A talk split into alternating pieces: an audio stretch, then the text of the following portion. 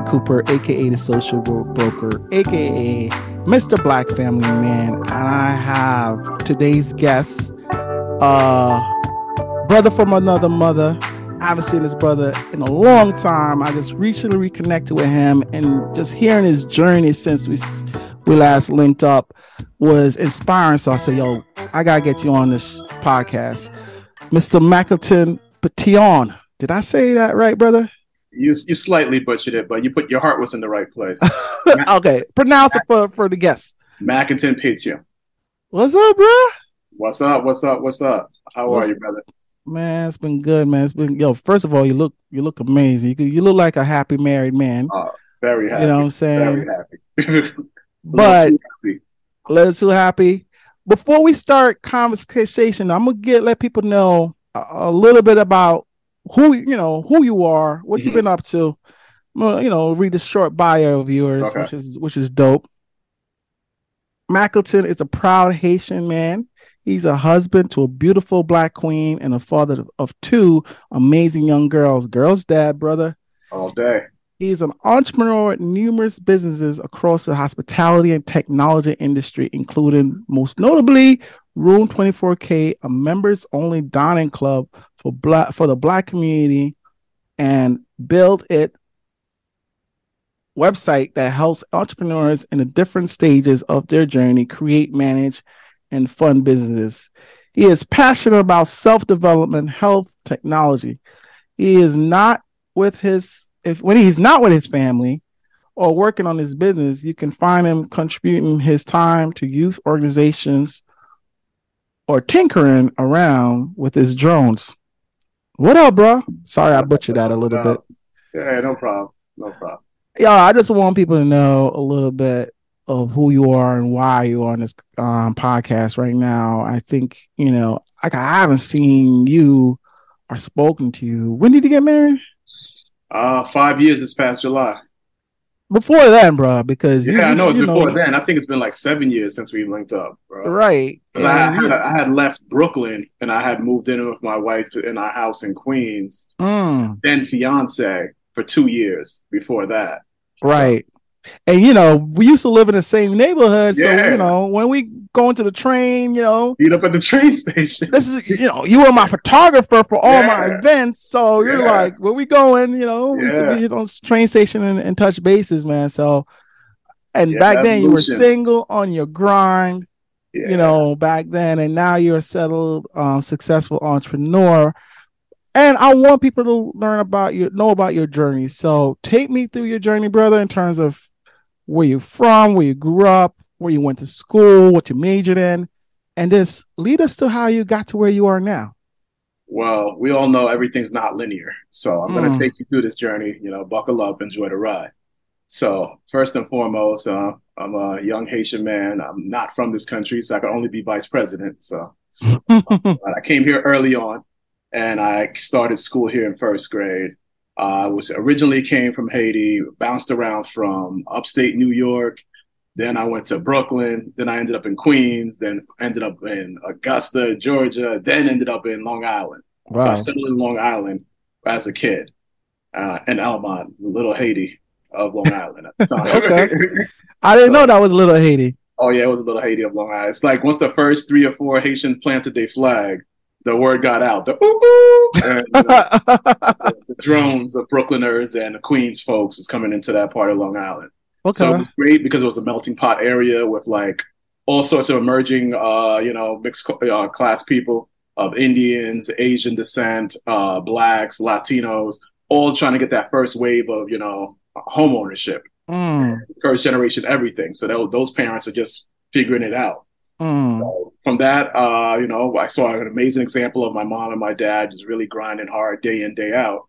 And being the old school family that it was, like anything I wanted outside of like the core necessities, they said I had to get it myself. mm. I was like, at some point in time, I started to take offense to it. And then the other time, I took it as a challenge. And once I took it as a challenge, is where my entrepreneurial journey started. So, you know, uh, as a kid, 13 years old, my first uh, venture began. Doing what we do best, uh, shoveling snow. Oh, so, okay. So I so I so I shoveled snow one one week with my friend during a bad blizzard. We made a decision. We're gonna make enough money to buy. I'm not gonna put a date to it, but we to buy beepers. Okay. Oh, wow. so yeah, we up, so we stacked up our money, did our thing, and we we we were able to buy our beepers. Then my mom asked me, like, when she finally saw my beepers, she's like, "Only two types of people have beepers: drug dealers and doctors. Which one are you?" I'm like, "I shovel snow."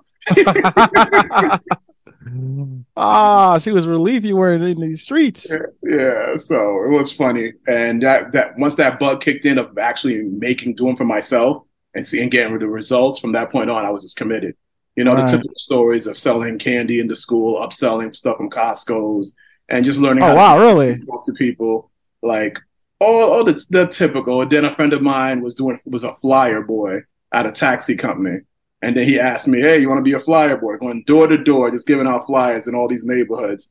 And uh, this is like 14. I'm like, okay, let's go. So every weekend, I'm just wow. in all these random neighborhoods giving out flyers. And you know, experience after experience, starting to put the piece together of like all these things make money. Then out of then I started doing telemarketing at wow. 15, 15 and a half.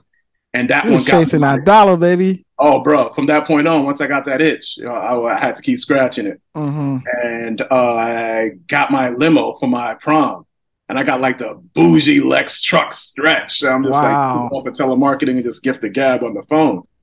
And but that was an amazing experience for me because I learned how to handle no. I learned rejection mm. early. Mm. At 15, I learned how to deal with hundreds of people telling you no every day. Mm. But then at the end of the day, I weeded through that all that and got my sales every day. Wow. Became one of the top salesmen. So I was okay. like, but and that was the framework for the rest of my life because I've already built the foundation of no around me, and I know what what what yes looks like. I know there's always a yes waiting for me. Wow. So, so the rest of my journey has always been that way. And I, you know, I have my racist moments. You know, like I went to a, a predominantly white high school, and I did very very well in school. And then when I went to apply to school, I wanted to go to NYU or I wanted to go to uh, uh, uh, Penn, uh, Penn State. Was that UPenn or Penn State? One, the other where Wharton is. I went to go to a business school, so it was between it was between Stern and Wharton for me. And mm-hmm. I'm like, I didn't want to leave, go out of state yet. Cause I still was, you know, a bit of a mama's boy. I want to be around my family. So I'm like, I'm gonna apply to NYU and NYU only. And then this racist freaking guidance counselor told me I should apply to a couple community colleges too. I really? Just, but I, I was one of the top ten people in my school. What are you talking about? So I, wow. So as soon as I got in, because I got in plus scholarship, you know, I oh, showed it. Nice. I showed it to her and just like I said thanks. Because yeah. once again, I had already built myself through no's already anyway. So there's nothing you could tell me. I know I'm not. I know I'm smart enough. I know I'm capable. You don't have to tell. You're not here to validate me. Right. I'm, I'm not making. I'm not a guy with a 72 72 average. Talk about I want to become president. I'm like, I got 90 something degree, 90 something average. I, I think I could do it. So, so, you put all your eggs in one basket and one basket. NYU. Even my mom wanted me to back, wanted me to do a backup at St. John's, but I'm like, nah, NYU. And I got Wow. It. Okay. So, what did uh, you major in NYU? In NYU, I majored in information systems and marketing. Okay. Okay. And with a minor in economics. Okay. So, so how was that experience, you know, going to school in the city clearly you're a hustler. Wow. So you you had A- Oh my god, I was just first of all like being in an Asian neighborhood and being a very tall black guy. I used to hunch to lean in because I wanted to blend in. You know, when you're young, you're so mm. trying. The whole idea is to blend in. How tall are you? Uh, right now I'm six two. Okay. So, so, but by th- back then I might have been five ten, but all my peers are like five five, five six. Okay. So. I just wanted to be lower. And then as soon as I came into the city, it was like a butterfly. I just started standing up upright. Mm. Like everyone's, you know, like the energy was different. And uh, I felt I was officially home because I was around a bunch of hustlers. I was around amazingly intelligent people. Right. Uh, everything about it was just like everybody was on it here, like the speed and the pace. And I'm right. like, okay, finally, home. this is the, I guess this is my second home because my original home is always going to be, you know, Elmont, where I'm from. But the NYU city experience is my second home. And of course, like my true passion home which is still the home to almost all my businesses, is Brooklyn. But I'm mm-hmm. speeding ahead. So phase two of NYU, I went to a business school, so that already puts you in that business mindset. And it was collaborative, which is what I always thought. Because before in school, they kept telling you, you know, so keep your head down, focus on your paper. And as soon as I went to Stern, everything was like a group project and you got to work together for you to achieve a goal. which is the way real world really works. So Right. I really I really took to that experience real well. And uh, then I got the bug again, and I started a t-shirt company while I was while I was doing that. Wow. And- What's the name of your t-shirt company? Uh, oh, what was that? It's funny enough. A good friend of mine, who's the creative director for uh, Black Enterprise now, he was our designer. Todd Oh, Chapman, nice. See you, brother. Uh, nice. And uh, I can't remember the name of our Star something. It was it was Star something. Right. How long did you have that company? Uh, probably for like a six months, three to six months. But you know, a lot of things were in alignment. First of all, we didn't have the same vision. You you were Oh, just yeah, had partners. yeah, it was a bunch of people, and then that's when I left that, and I start. I became the vice president of uh, my Haitian club, uh, PASA, which is like the oldest, uh, one of the oldest clubs at NYU. And now I had access to budgets. First Oh, really? time before I had access to budgets, okay. and like real numbers, not, not the numbers I was used to seeing. Those schools, considering how long your uh, your your your your club has been around, the budget gets bigger every year. And uh, Hasa was an old, was a very old club. So we talk about like hundred something thousand dollar budgets now. oh, So wow. based on that, now you're allowed to you, you have some wheeling and dealing. So that's how you pick out who's going to come to you. Like when we had Wyclef and the Fugees come out, like that's it came from those kind of budgets. oh, nice. And now it's like I could hire my friends. So I became a manager on the side out the gate. I was like, okay, Nice. I'm going to hire my friends and pay them through the uh, through the school budget to do DJing and start throwing events and really building the, the black community out there because there was p- being anyone who's from a PWI knows, you know, there's, your sprinkles. Yeah. You're, you're a very scene. small minority. Yeah, so it's that one time that you could all come together is in the party scene. So we created our own little scene around that, you know, always based on like giving back to charity as well and, you know, community initiatives. But I brought all the black people and minorities together. And that kind of started really cementing who, what I, how I felt about people and knowing that I was a people person Mm. and I, I was good with numbers. I was like, I was starting to figure it out, like get, get a, get a better sense of myself.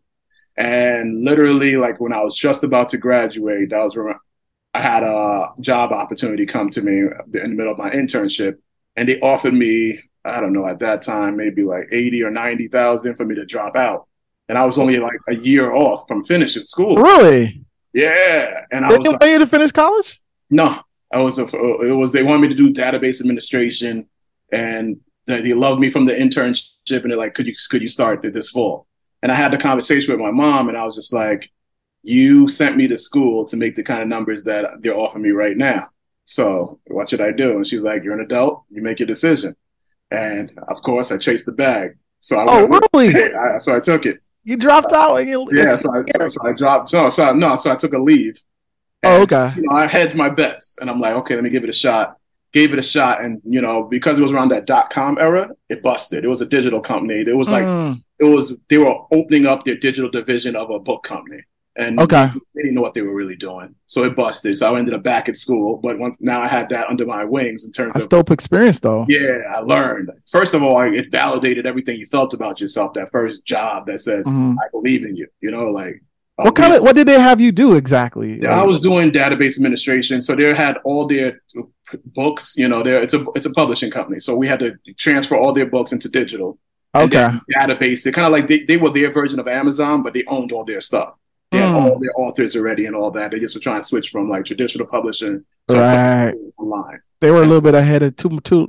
um, yeah, they were the a little too ahead of the curve. They were Mhm. just because even Amazon wasn't fully Amazon yet. You know, like Right. were- so- but they saw it was happening. They just couldn't put the pieces co- together correctly. Right. How how how how big was the company? It was big. They're still around. Uh, it's, it's, it's, it's Penguin Publishing. They're huge. Okay. Okay. It was just their subdivision, their Oh, digital I get side it. just wasn't ready yet. That they were trying to expand, which probably by now is probably gone. Yeah. Huge, Yeah. Everyone figured it out by now. So after that, uh, So you Yeah. ended up back in school. yeah, I went into the back of school, finished it up, and you know, I had a good time. I was like, okay, now I was like torn. I always wanted to be an entrepreneur. That was a given. So I was like, but I also knew that it took it took startup capital. So I was Mm. like, okay, let me go be a lawyer. I'm, I'm going to be a lawyer. Go go to go to law school, do all that, get my you know get a couple hundred thousand dollars under my belt, and then I'm jumping right out. That was my that was my formula. Mm. Get a couple hundred thousand saved and jump right out. But uh, life being what it is, you know, I took the what's that the LSAT, did well on that, But during that time, I needed money. I graduated, so I took a job as a paralegal at a at a pretty prestigious firm, and talking to a lot of the partners and the black associates and everybody, like your mind, your mind isn't isn't law. Mind, right. Your you're a creative, brother. Yeah, you're creative. This is gonna dim your light. Da da da da da. I was getting paid a lot at that place, bro. Like you know right. the hours, billable hours, and all this stuff. I was getting paid a lot. And I'm hearing these people telling me don't do it. Who are all suit and tie, suit and tie type. Yeah, booted up. You know, like mm-hmm. like. So I was like, I couldn't. I can't, man. I can't see you in a suit and tie, bro. I couldn't like, see I'm... my. And at some point, I couldn't see myself either. That's, okay. And literally, I think while I was there, like I had five years to be vested to, you know, have my, you know, my my, my nest egg, my 1st uh-huh. like, pension money start. So I'm like, I had to stay there five years. Was three years in, and my my dad got ill like three and a half years in. Wow. And then out of nowhere, he went from never being sick ever in his life to being sick to on his deathbed in a matter of months. Wow. So whole world's just spun on me. Wow. And that's when that's when everything changed. Cause then I just looked around being in that cubicle after he had passed away. I'm like, I can't see myself passing away and being in this cubicle and not seeing the world. And not so you didn't make five years? no, nah, I made the five years. But when okay. that went on, the tie was a little askew. The shirt might have had some stains. I just pushed through because my mind uh-huh. was no longer in that. And literally simultaneously at that same time, you know, the Lord, the God, you know, the energies being what it is, a good friend of mine reached out to me and he's like, You always like photography, right? I just bought all this equipment. Do you want to be my photographer for my company? And I was like, Yes, of course, I'd love you to. You did not did you take up photography before? No, never. Not not, not one time. But oh, really? Say, say, yes has always been my thing. So oh. now I am a full time paralegal, and I'm also uh, the lead photographer for a brand for a burgeoning photography company. Okay. And but at that point, I had my whole NYU network of friends from before who are all working in different corporate spheres. Plus, I'm working in corporate places, so I'm getting automatically. I'm in lead mode. I'm a salesman. So I'm, hmm. I'm, talking to my HR, I'm talking to events people, and they're booking my company for us to start doing all the, you know, the company functions. And I'm getting booked at all the like JP Morgans, uh, all the all. So did you learn lighting and f stops, all yeah, that, you know, back, manual? Everything. I went back to uh, this is crazy, bro. This is so crazy because uh, during this process, I just got right into it. I'm, I'm a nerd first and a creative uh-huh. second. So as soon as they told me like oh, they wanted to run the business, I knew I didn't know enough about photography. You know the what what, what did they call that? Uh,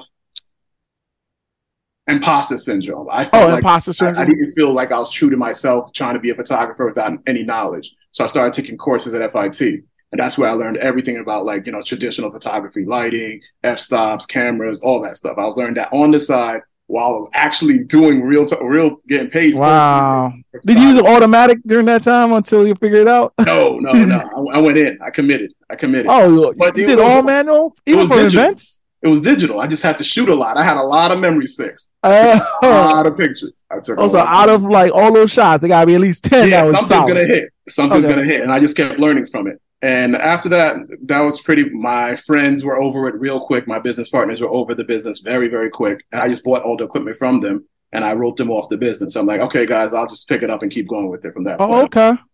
And you literally illegal then? Not at that point. I had made my five years. May, as of May, I was gone. I was like, and you were a full time photographer. Officially a full time photographer. And then I started doing all sorts of randomness, you know, like headshots, anything that could bring in the money and uh, around that same time, I think that was like the 2008 crash happened. So mm-hmm. that's the, you know, like party and event budgets were the first thing that companies cut. Mm. So my main source of income for the business, which has always been corporate, you know, corporate events, holiday parties, things of that nature, which is which is gone. And I had to pivot. So then I started pivoting into wedding photography and other and event photography and other things. And literally around that time is when I moved to Brooklyn and my my my my true life really began. Okay. And, what led you to Brooklyn? Hmm? What? Uh, love, I guess, or dating. Yeah, I was dating a young lady. Okay. she had an apartment in Brooklyn, and she's like, "Do you want to move in?" And I was just like, "Why not?" Like, I Brooklyn's the spot because I had gone to Brooklyn a lot with my friend before during NYU, and he his brother had like the brownstone, and he, he sold me the, nice, the nice. What part of Brooklyn you moved to? Uh, Sunset. Oh, oh, that yeah, that's deep oh, Brooklyn. Yeah. Oh yeah, I was behind God's back, but I could see the train stations. I could never miss the train. I never miss the train because I could nice. see the train when it was coming. the D train was my boy. So I was like, so as soon as I got there, that's when I met my whole community. That's when I found my tribe. Okay. Was, you uh, know, I've never been around that many ambitious, driven, intelligent, creative people in oh, one. Oh, what year was this? What year was this? Oh, it's hard to put a year to 2019, 2009, 10? Yeah, I think 09, 10. Yeah, I, go around then. Because okay. the list of people that I was meeting that are pretty much huge figures in their in the, their respective worlds now is insane. And I was a photographer for everything for all, all these people. I know you were the you were the go to bro. Yeah, I became the go to amongst. And your energy, you was like, you know, you know how Johnny Nunez now is. Yeah, that was you. That, that was, me. You, and it's funny enough, Johnny was my wrote was like my quasi mentor. He wasn't mm. a direct one to one. We had a good relation, a good working relationship. But I just looked at him and like, if he could, I want to do what he's doing in the entertainment space, but I want to do that in the black professional space. Mm. That's how that's how I got it. Because at that time we weren't being documented. Right. You know, people Facts. weren't seeing what was going on. Like we're, we're still not being documented, to be honest. Yeah, people don't see how hard we're going out here. So mm. I'm like, somebody needs to be documenting all these amazing galas that are being put together, like from scratch, from people mm. like yourself, you know, the Demetria Lucases, the Shannon Washington, like the list of people who are were going hard. Man, listen, Thank we gotta make. I, my goal is to make a show about that era because I was we were around that when they were like young and green, and you know, and, and and and all a bunch of people we know took off and like, right. you know, are, are, are killing it right now. Part of the reason uh, everyone always kept telling me, "Why don't you post more pictures? Why don't you post more pictures?" what always drew me to pictures is the capturing a moment and telling that story 10, 20 years later. Mm. So for every picture that you might have seen me share and blast out to you guys, like the good ones are in my vault right now. Bro, and I know you got a lot of dope pictures, bro.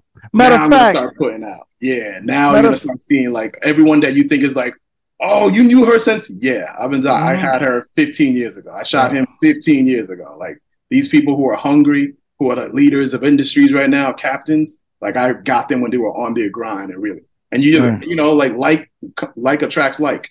Mm-hmm. Yep. Yep. That, I mean, I fell into that community because I was on the on my grind. I was a creative. I I had a vision for us as young black professionals. Um, Thank and I wanted for those events, by the way. You, oh man, I, oh, it took everything out of me, but but it was and, and to be honest with you, they weren't really moneymakers. They're they oh, I mean, moneymakers, but I mean, I still had a full time job. Yeah. So it's not something you know relative. that I, yeah. I, you know, relative. Uh, and plus, you know, I'm saying, you know, it took so much to produce those things, so mm-hmm. money went right back in, mm-hmm. you know, into it. So, but it, but I loved it because I, was a community that that that was being built and and connecting with each other. You know, what I'm saying. I mean, I mean, I lean on that right now. You know what I'm saying? I, Till this day. To this day, I lean on it. I, I, mean, just to see people on TV, see people on the social media killing it, hear about you um, in terms of what you're doing. I'm like, yo, that's this is that's that's my tribe. So let's go back to photography. So you were like the go-to photographer for black professional events. Yeah. And up and coming uh, you know, influencers. They didn't, they yeah, didn't call them yeah. influencers back that even then. that, that word even exists yet. Right. Yeah, all, that whole set, the, the popular bloggers of the time that became influencers now. Right. You know, like that was, I was documenting all those people and you know uh, documenting their events. And then literally around that time, I kept noticing every time I did events, people would ask me for either a flyer, so they wanted they wanted me to refer them to somebody who could do graphics, or they'd ask me for somebody to help them with websites for, them to do something with those images. Mm. And I and once again, the businessman in me is like, I keep sending all these referrals out, referrals out. That's a, that's an additional stream of income that could be in the business. So I just started brought it in house, and I got a graphic designer, and then I, I already I already have a web design background. So I'm like, I'll just do it myself until I hire somebody else. So wow. now so now we're doing photography, web design, and graphic design in the company. Dude, how did you get the hours in a day to do all that, bro? I mean, grind you know, yeah. because photography, attending these events is is is is a good, time. A good friend of mine, DJ CEO, says the same thing. He's like, "You're out all night, and yet you have images ready 9 a.m. and you're on the second shift." Yeah. At the end of the day, I'm a Caribbean, so we work shift. like you know how you have four different jobs. I had four different jobs in my company. That's how. Nice. I, like, nice. Because I'm like, That's... if there's an opportunity for me to cap- capitalize on it, I'm going to capitalize on it. And I think people put you in a space for a reason. Like, mm. if you get to shoot Tribeca films, you you're gonna figure out how to make how to make the most of that. If you get to shoot, you know, like the you know the makers event, you're gonna figure mm. out a way to make to make the most of that.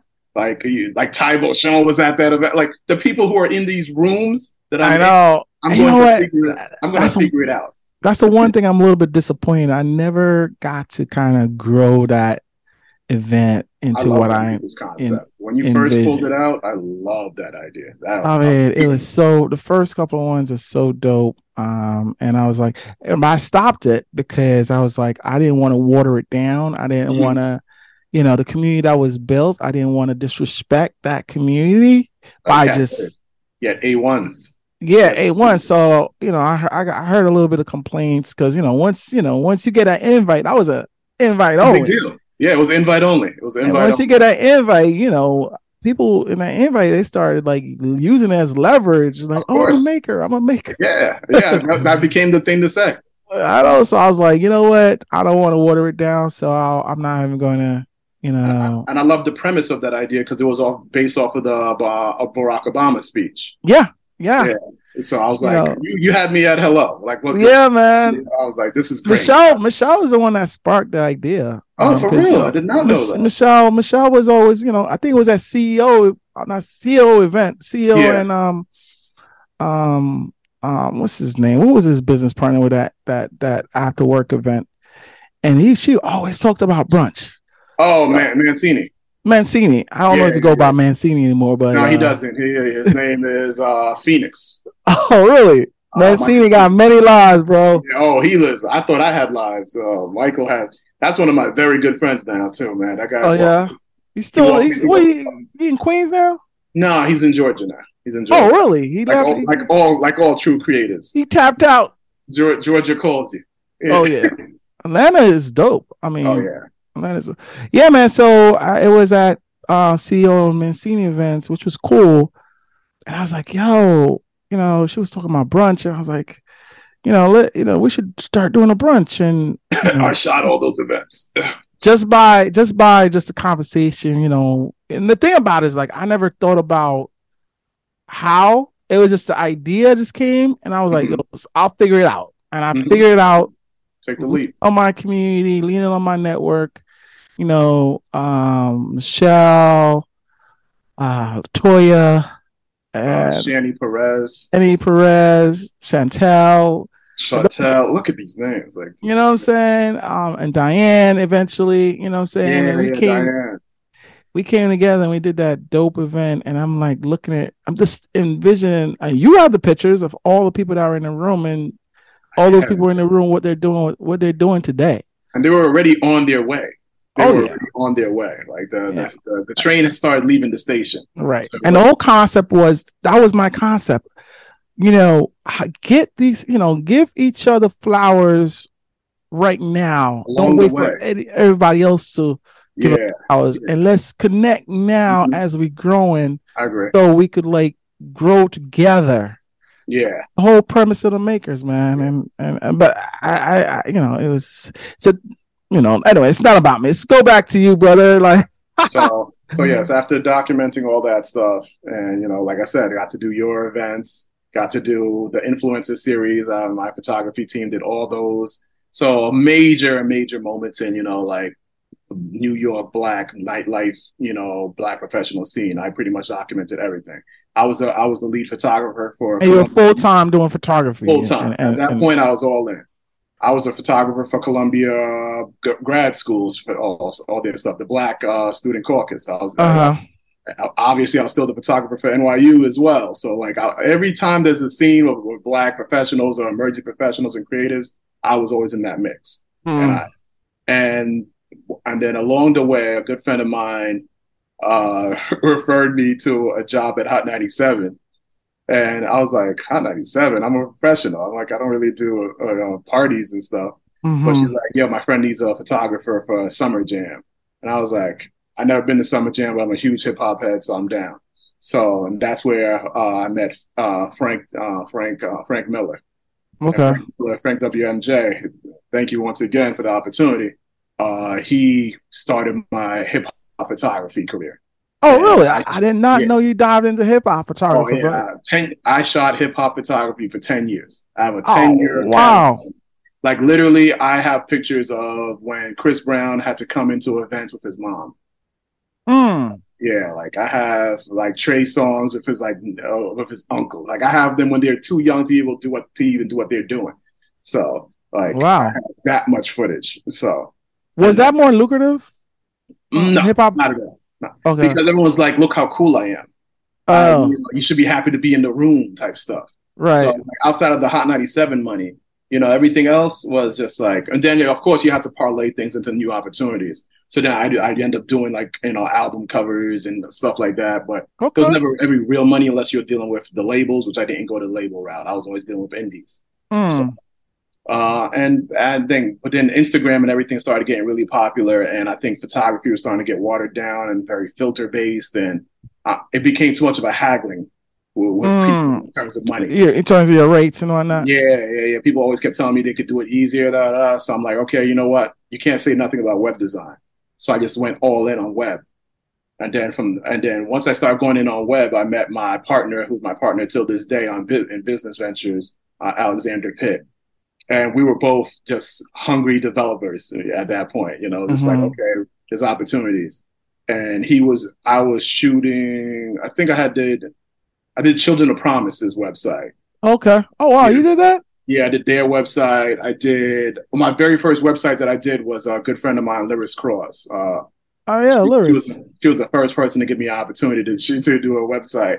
I was like, what what kind of luck do you have when like a supermodel is your friend who, needs a website? Right. you know, like so that kind of got She's me She's a sweetheart too.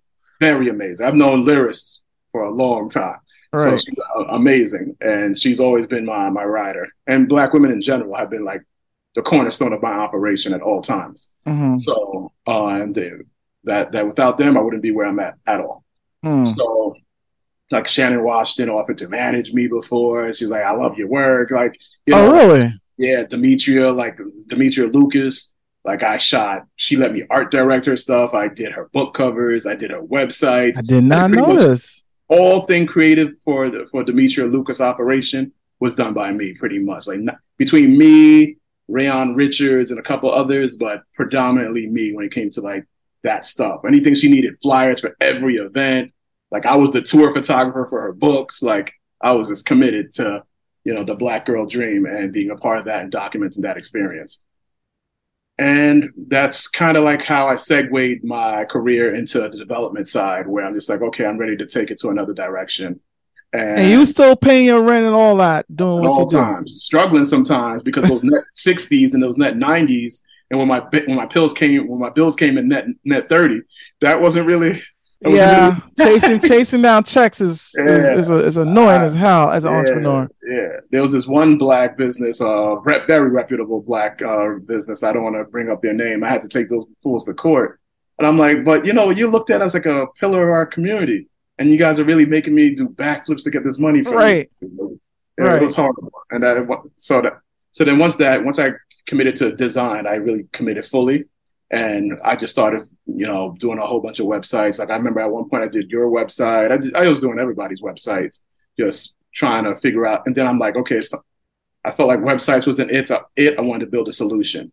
So I met uh, now Mr. Taiwan Anthony, and you know the wife, the husband of Shani Perez. And Did y'all did y'all look, link them up? Did you link them Yes. up? No, I didn't link them up. I met them. I met them together. Oh, okay, okay, okay. Shani introduced me to him, and he was just he was on his grind. Okay. I liked the way he was thinking, and he was he was big in the political scene in Brooklyn. So we kind of came together in terms of like coming up with a we came up with a, a business called Big Business Improvement Group. Mm, And, okay. and Big was pretty much just a business that helped small businesses uh, get their political footing, get their get awareness out there, just do a lot of the grassroots stuff that a lot of like mom and pops don't know about. Right. And you know, I helped them with their web and their tech side. He helped them out with uh, awareness and getting pol- politicians to know about you. you know, fundraisers, just just how to connect into the community more to, you know, get and generate revenue. So and that that went really well. And I was like, that's when I got the small business bug, like helping small business entrepreneurs. That's when that bug officially hit. And from mm-hmm. that point on, I just been locked into that to that to that lane for till this day. Where okay. where I just get to I just keep building out solutions for small businesses and entrepreneurs. And literally around that same time, my partner, you know, Alex, I think he was working with uh, the corner store bodegas, and we're trying to get them to upgrade because on my corner, I was noticing that more and more every time I got out the train, there was more white people coming out the train. Right. But my corner store was mad hood still. So right. I, started letting them know, like, yo, you're gonna have to upgrade your chips, bro. You're gonna have to start to change changing things. Right. Change that menu. Change yeah. the different options. And you know. they ended up doing it. They, they they listened to us and they did it and now I designed all their covers for their for their bodegas. I designed all their menus. I changed pretty much redefined. Wow! If you go to Brooklyn right now and you see any black and white, you know, charcoal design, which is all they do they use now, that's our yeah. design. One, okay. When one or two of them saw that we did it, everybody switched their whole game from that point on. It was you know nice. And from and then we started. Uh, then I I realized that you guys are all independent independent of each other. If you guys came together as a group and bought as a group, your sales would be higher and your costs would be lower. So we created a, a bodega collective. Oh wow! called Taste of Taste of Taste, uh, Taste of the City, where we got okay. like about two three hundred bodegas together, and now we control their buying power. So now, as opposed to buying it for one place, you're buying it as two hundred collective. Your price gets lower. Okay. So, and then we made our money in between. And then we started doing, you know, adding the TV screens. We started updating their, their locations, uh, making them more powerful. Oh, wow. So, and how do you get? How do you, how do you connect with all these bodegas? Walked in. I'm a salesman first. I walked in. Oh, that telemarketing and yes, came in. Yes, I just walked in. Like, there's nothing I say. I, I, don't believe I can't do anything. So I'm just like, just walk in and pitch it. So you back 300 bodegas into your collective. Wow. And then the crazy part about it is like we kept telling them to up some of them wouldn't listen to us it was going kicking and screaming to do their updates for their locations and at some point in time my partner and i just felt like you know what you don't want to do it then we'll just do one ourselves and show you why this is a much better approach and in the midst of that that's when the hospitality business first started oh, and, oh wow how, how did that how did that create created hospitality because we originally wanted to do a deli, like a really updated gourmet deli. That was the idea. Oh. Because most of the money in bodegas comes from the deli. 80% of their money comes from the deli. Mm. All that mm. other stuff that you see, the toilet paper, the sodas, yeah, that, that's not the money. The money's at the deli. That's where all their money gets made. Mm, did not so know that. Like, so we're like, okay, scratch everything and just make a better gourmet deli experience for people, and and people will love it. They didn't want to do that. They were he and Horn, and we're just like we found a space. And we're like, you know what? Let's just do it. And in the midst of doing it, I had went to uh, Soho House, and I just saw that my a friend of mine was a Soho House member, and he told me how much he paid to be a member.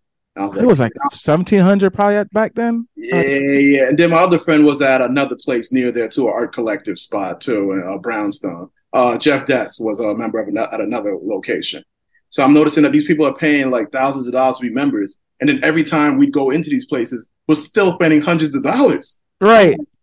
I had never even seen that business model before. Right, right. My, my mind started bugging. I was like, so let me get this straight. So you pay to be a member, and then I still come in here and I pay again? Yeah, there's time? nothing free. You know, you still gotta buy your drinks and yeah, and they were premium. Food. Everything was even more expensive. So I'm like, oh, we could do this better. So then that's when we came up with the concept of Room 24K, where we decided to make it a members only group for black uh, blacks and, and Latinos and for people who just want fine dining. But now, as opposed to you being you paying being a member and still having to pay, we're like, okay, let's let's turn it on its head.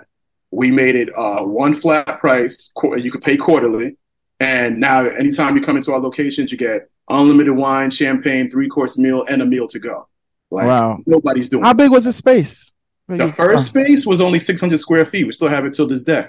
Okay. Uh, yeah, that started in 2020. Uh, 600 square feet. It was only 12, 10 people could dine in there. It was, it was, it was a nook, but it took off. And when I say took off, it took off. People Every, bought into the membership oh, people idea. Loved people loved it. You know, there was white glove service. It was literally you get the hot towel when we first started. Oh, nice. Like we were doing everything, but it was for a, a set of people who were never exposed to that level of, of you know experience. So it's like giving up uh, somebody in the cheap seats access to first class. You know, mm-hmm. they just appreciate it more. And then the word of mouth got out really, really fast. So then we had to open up our next location. And then the next location, then we came up with Lux Lux Hideout. And Lux Hideout was the one that has a secret entrance door, and you go into the secret entrance library. Really? It becomes a whole spot inside there. And then from there, we opened up Dream. And 24K Dream is a whole other concept where you come in, so it seems like it's a dream themed inside the location, and it's all members based. And we just kept expanding from there. And uh, how much so members did you guys ultimately? Currently, we have about 17,000. Paid? Paid. 17,000. Yeah, how much? How much was your annual membership? Uh, cheap, two fifty a quarter. Okay. Yeah, so a thousand dollars a year, and then okay. your, your your pricing was based on how many people would come to your dinner, but it was always going to be three course meal, one meal to go, and unlimited wine and champagne. Nobody's going to beat that. Nobody's beating. Wow. That. So seventeen thousand. Seventeen thousand. How many locations? As of right now, we have uh, Room 24K, Lux Hideout, Dream, uh, BK Penthouse, Houston Penthouse, Jersey Penthouse, and we just opened 24K Mirror the Lounge. Uh, so, wow, how many people on your team? Uh, team of four. Wow. Yeah, uh, we're, we're we're definitely looking to hire and expand, and we're, we're, we want to take it to another level next year. I don't even want to get I don't want to give up. no, don't, don't, no, no, no. This is dope stuff. You know, anticipation is is part of yeah, the marketing but, thing, right? Yeah. So like we're because everywhere we go, people want us to add a location somewhere else, and the issues we're having is just like opening up. Like we are supposed to open up in for 2024, we want to open up in DC and in Philly. Oh, really? Two markets where people have been begging us to open. Houston was another market, but we opened there. So, so I mean, you know, you know how people you know, chasing down black people for money. Money. How were you know your your clientele in terms of making sure they pay their membership on a regular? Did you have to do anything extra to? No, nothing, nothing. Like I think the, I, it's it's kind of like our beehive. They take pride in it. Mm, You've okay. never seen something like this for for the for the market that we attacked, and they take a lot of pride in it. Even when okay. people go onto our website or go into our Instagram, and start talking nonsense about why is it only black only or da da da da. Oh, really? The group attacks for us. We don't have to say anything. wow, seventeen thousand. Yeah. Of course, because they're gonna they're gonna ride, and and and out of that group, protecting their tribe. Yeah, it's eighty five percent women. Wow. So, like even if the, they'll buy a member, even if it's it's always mem- it's always women run, so like a woman is going to be the one that buys the membership for her husband or for her boyfriend. Mm-hmm. It's always a woman woman driving the. What are their career fields? What what kind of industries are they? They in? range. They have a wide range. Like okay. anything, anything.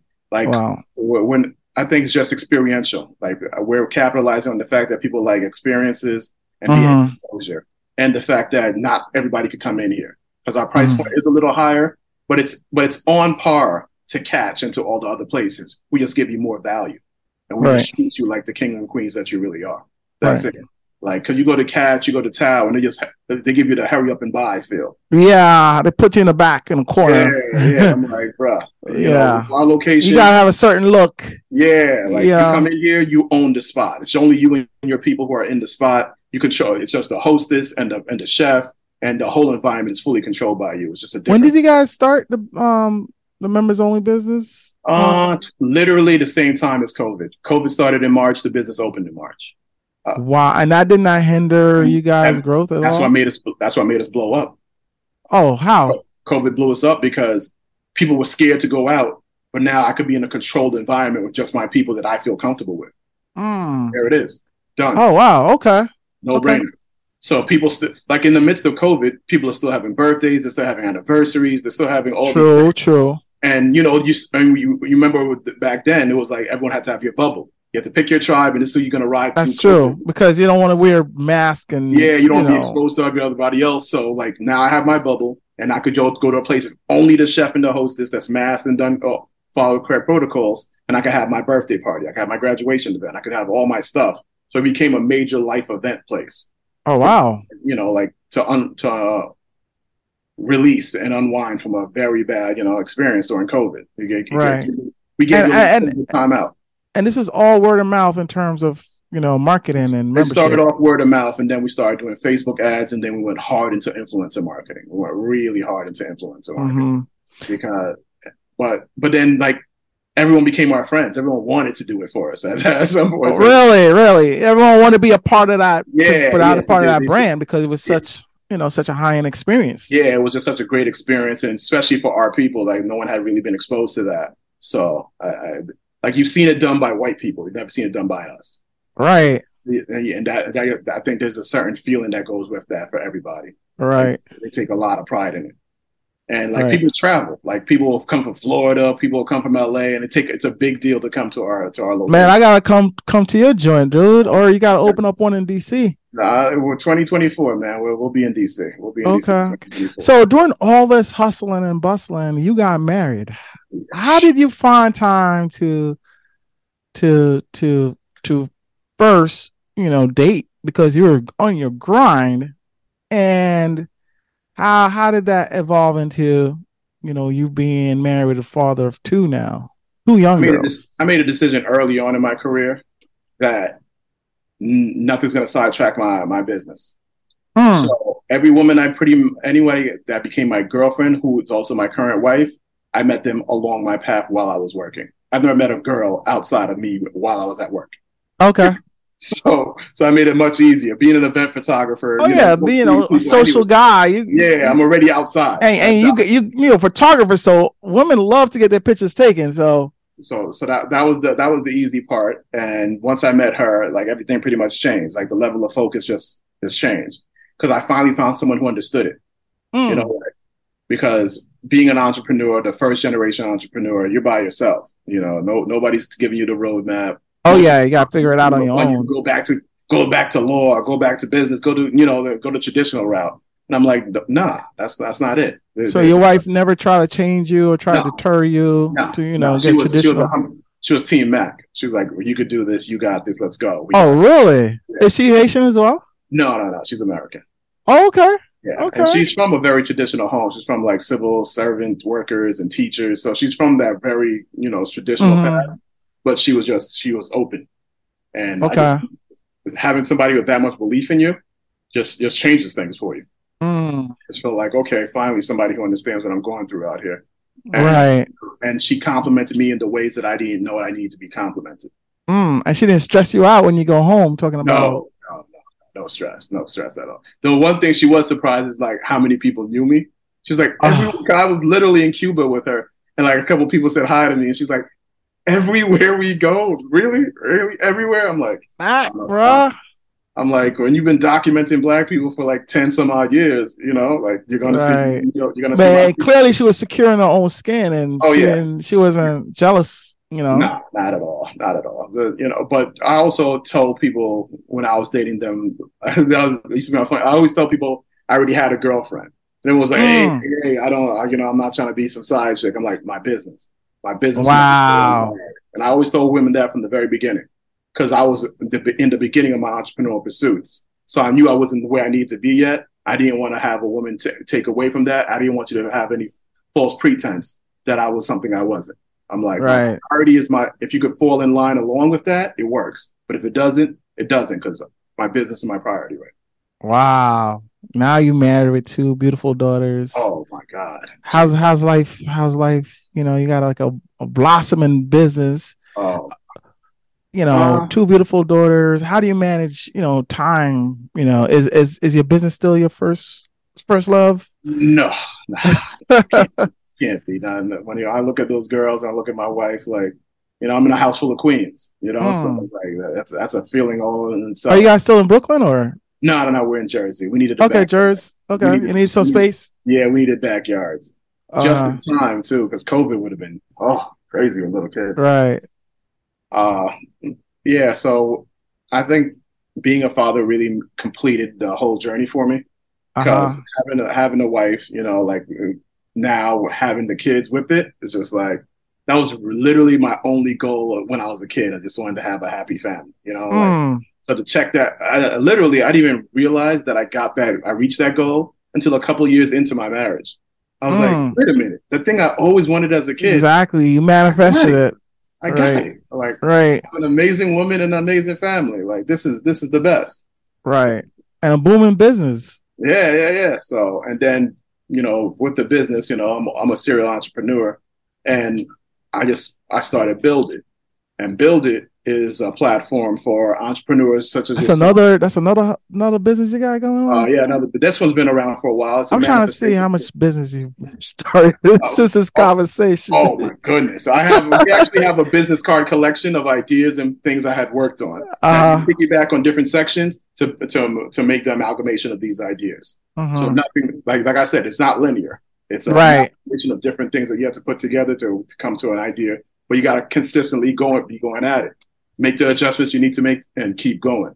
Good question. You're being a creative. I, I have a. I'm asking because I have this problem. You have so many different ideas, and you know, you see, you know, because business is solving problems. Yes. And when you see, you find a problem, like, oh, I have an idea for that. How do you kind of like weed out which one to really go after? Because you know, you do too, you know, do too much things, you're gonna be spread, you know, thin. too thin. What I do at this point is that's what a journal's for. Mm. I put it in my journal. Put it in journals, you know, yeah, put it. I document put it, it, put it in the file, and at some point in time, if I need it, I'll pull it out if need be. If not, leave it there because you gotta get you gotta give things the opportunity to grow. Mm. In the beginning, as an entrepreneur, if you don't really have direction, I already knew I was in the creative space. I already knew I wanted to be in the photography, design, development space. Like those decisions were kind of like locked in.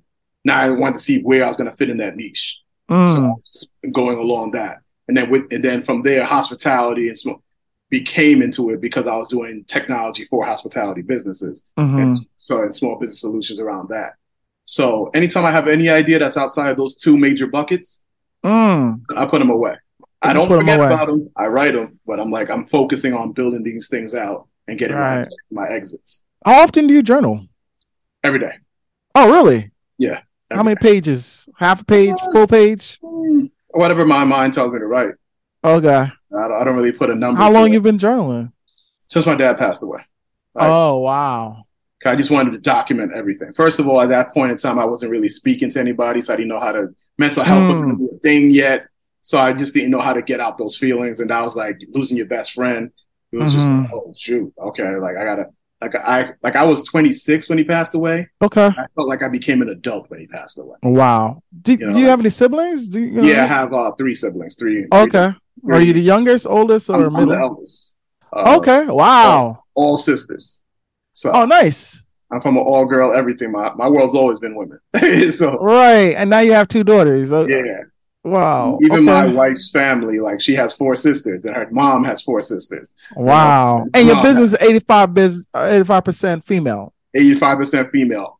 Almost all my clients from day one, 90% female. Wow. Almost every outside I could literally count on my hands who my male clients. I can, right. I can name them. Like I can name each one of them. Right. Like the people who have catapulted me has always been black women. And that's been a running current of my life. So right. you got to be aware of what's happening, the consistencies and the overlaps, mm-hmm. and reinforce that. Question: Um, you know, you clearly done a lot of pivoting, so that means you, you know, there's a reason why you pivot. You know, yeah, you, you hit rock bottom. Mm-hmm. How did you kind of deal with, you know, hitting the bottom, and how did you, you know, get yourself back up and say, okay, let's let's pivot to do this? And how did you find the resources? You know, because rock bottom, I mean, you dead broke. we're in America, man. Like, we're in America. You're never dead broke. Okay, like, it's humility first and foremost. You have to have humility. Mm-hmm. Like literally, like a good friend of mine, he owned a security company, like a childhood friend of mine, and like when things aren't going well, I'm a six two black man. I could always do security for a couple for a couple of shifts. Oh wow, really? like, Have I, you done I'm security not, before? Yeah, I've done it. I did it for years. Right. I, not day in day out, but like whenever I needed it here and there, like two or three times there, two or three times there. Like I'm not above anything. Right. Because the household I grew up in, like no one cared about how you what what it took for you to you know put food in that fridge. The food mm. was in that fridge. Like my dad was a parking attendant, my mom was a nurse. You know, like I learned like there was a stratosphere of what it takes for you to get things done, and humility will get you everywhere as long as you're mm. persistent. So like the losses weren't really that bad to me and there were there were a lot of them. There were all, and there's still a lot lots of them. mm. but I don't look at them as losses. I look at them as lessons. Mm. So, like, and my job, my number one job in, in all those in all those situations is to get the lesson early. Mm. I need to learn from this now. I don't want to. The thing that makes me the maddest is when I repeat the same error. That mm. I'm fuming. That's when I'm mad. I'm not mad at the okay, this business venture didn't work out or this partnership didn't work out. I'm mad that I allowed the exact same thing to happen twice. Like that's me not mm. paying attention. Question: As an entrepreneur, you've done many things as an entrepreneur. What are what do you think is a, the the the things entrepreneur you know the skill sets? That's the word I'm trying to find um, that entrepreneurs need to have to kind of keep going and and be able to pick things back up and start all over again what are the skill sets you know and and, and to become successful what are the skill sets you think you know an entrepreneur needs to have there, there is no roadmap to success first and foremost there's no roadmap to it but there are there are some some there are some tea leaves you can look at. Like mm-hmm. the tea leaves, I, I, would say is you have to be tenacious. Mm. You you have you have to be willing to be do every and anything. Like you don't stop until you reach the goal. Period. Mm. Like that, that. Like if you say, "Oh, this didn't work out, therefore I'm not," you're not an entrepreneur. Because right. when it doesn't work, when it's not working out, is when entrepreneurship kicks in. Because mm. now you have to mm. come up with a way. Mm. If it was a hmm. linear path, that's called a job. An entrepreneur creates. Right. So create a way. Right. Like, that simple. You know, like, you dropped some jewels, right? He said, when it doesn't work out, that's when entrepreneurship kicks in. And that's so true because when you don't have, I mean, I'm thinking about for me, is like whenever I hit a roadblock, I'm like, I need to figure out what I'm going to do with what I have, and I have to be creative, and I have to think, dig down deep, and it's it's usually around you though. It's not it far it off. You gotta just pay attention to, first of all, who you are, and look around your surroundings. What can you do to kind of keep things going until you get to that point where you want to get to? and and you're never alone. I think that's the problem with that a lot of entrepreneurs have is we feel like we're alone in this and we're not you're you're 200 calls away from a yes any, mm. for anything you want. Okay, I need uh, I need a venue. You're in New York City. There's thousands of venues. Get to calling. Someone's gonna tell you yes for free. Mm. Do you want to make the calls? Mm. Can you handle the no? Look at that telemarketing, you know, yeah. skill sets that you because at the learn. end of the day, my goal is my goal. I need a venue. I don't have the money. Call. Someone's gonna say yes. Right. I promise you, someone's going to say yes. But can right. you handle 199 no's until you get that 200th yes? Because once wow. you have that 200th yes, you have a venue, you have your event. Right. Right. That's all I care about. Right. So basically, you're saying there's always a yes around the corner. You just gotta go and and and and and and chase it down. Success is built on the house of no's. That's that's what it's built on. You have mm-hmm. that whole all those bricks of no's is what builds a successful house of yes. Mm-hmm. That it's not the yeses that built that house. It's all the no's that forged it, and you mm. move up to it. That's it. That's it. Like any anybody else who tells you anything differently is lying to. You. Like right, right, and they're doing you a disservice. It's, it's not easy. Right. At the end of the day, life isn't easy. It's not supposed to be easier. As an entrepreneur, life is hard. Your job is to make it easier. That's your mm. only job. Make right. it easy. Okay, so I'm gonna wind down. We've been chopping it up for a minute uh before we go, what's your end game, bro? Like you seem mm-hmm. to be not even hit the surface of the things that you oh, want to yeah, do. Yeah, yeah. you know, you started out your your uh, hospitality business in 2020, so that's reasonably new.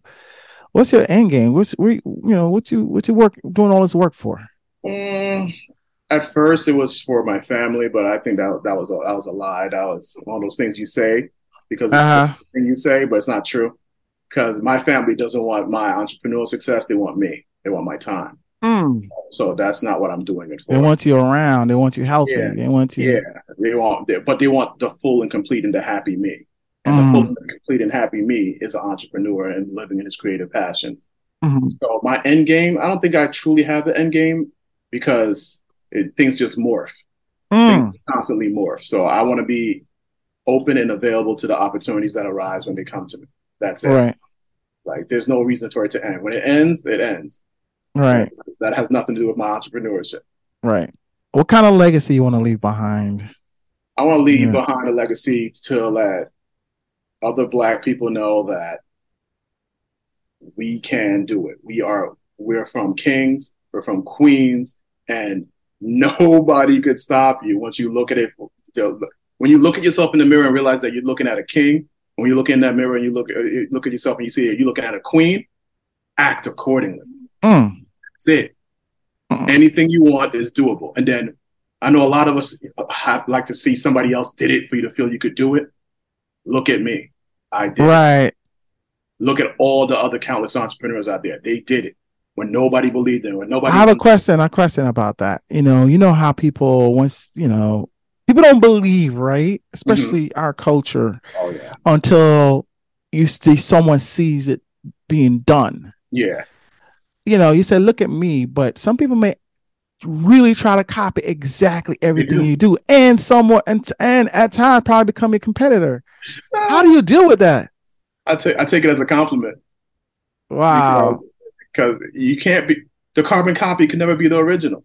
Mm. And at the end of the day, there's So it doesn't, it's not frustrating to you to like. No, because at the end of the day, we're talking about billions and trillion dollar industries. Who am I to make the whole like imagine, let's just say in the hospitality space, if I'm touching one percent of the hospitality space, that's billions already. What Why if what if they're going after your too? clientele, your target clientele? They're trying to poach Once again, there's millions of those. You might not just want to go to mine. Am I going to be mad that my same clientele are also members of Soho House? Mhm. No, I could care less. Right. If they have the money and they want to go to that, go to that. And there's Right. new clientele that come all the time. So my current clientele might not be there for the lifespan of the business. I'll have Mhm. new clients. That's my job as an entrepreneur, as the business owner, to keep mustering business. Mm.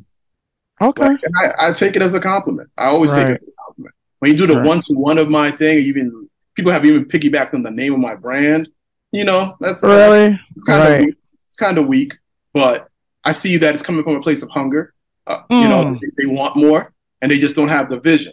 They see Mm. what I was the inspiration for that roadmap, and okay, that venture might fail, but now they're on their pursuit. Go Right. ahead, go be great. Right. So Okay. your greatness is not going to take away from my greatness whatsoever. Wow. I mean, and, and that's and that's a beautiful message that you have because, you know, we're a big community, but the people who are doing things are small. Very small. And sometimes, you know, you you run into people, you know, and and you got to know how to move you know got to know how you know the right state of mind the right you know energy you know to have to kind of deal with you know that you know I think theft is a low vibration frequency anyway. Like anyone who's thinking theft and thinking stealing ideas and all that, that's a low vibrational. And I'm, in Right. a different, I'm in a whole different vibe. Because for every idea of mine that you take, I have 10 more.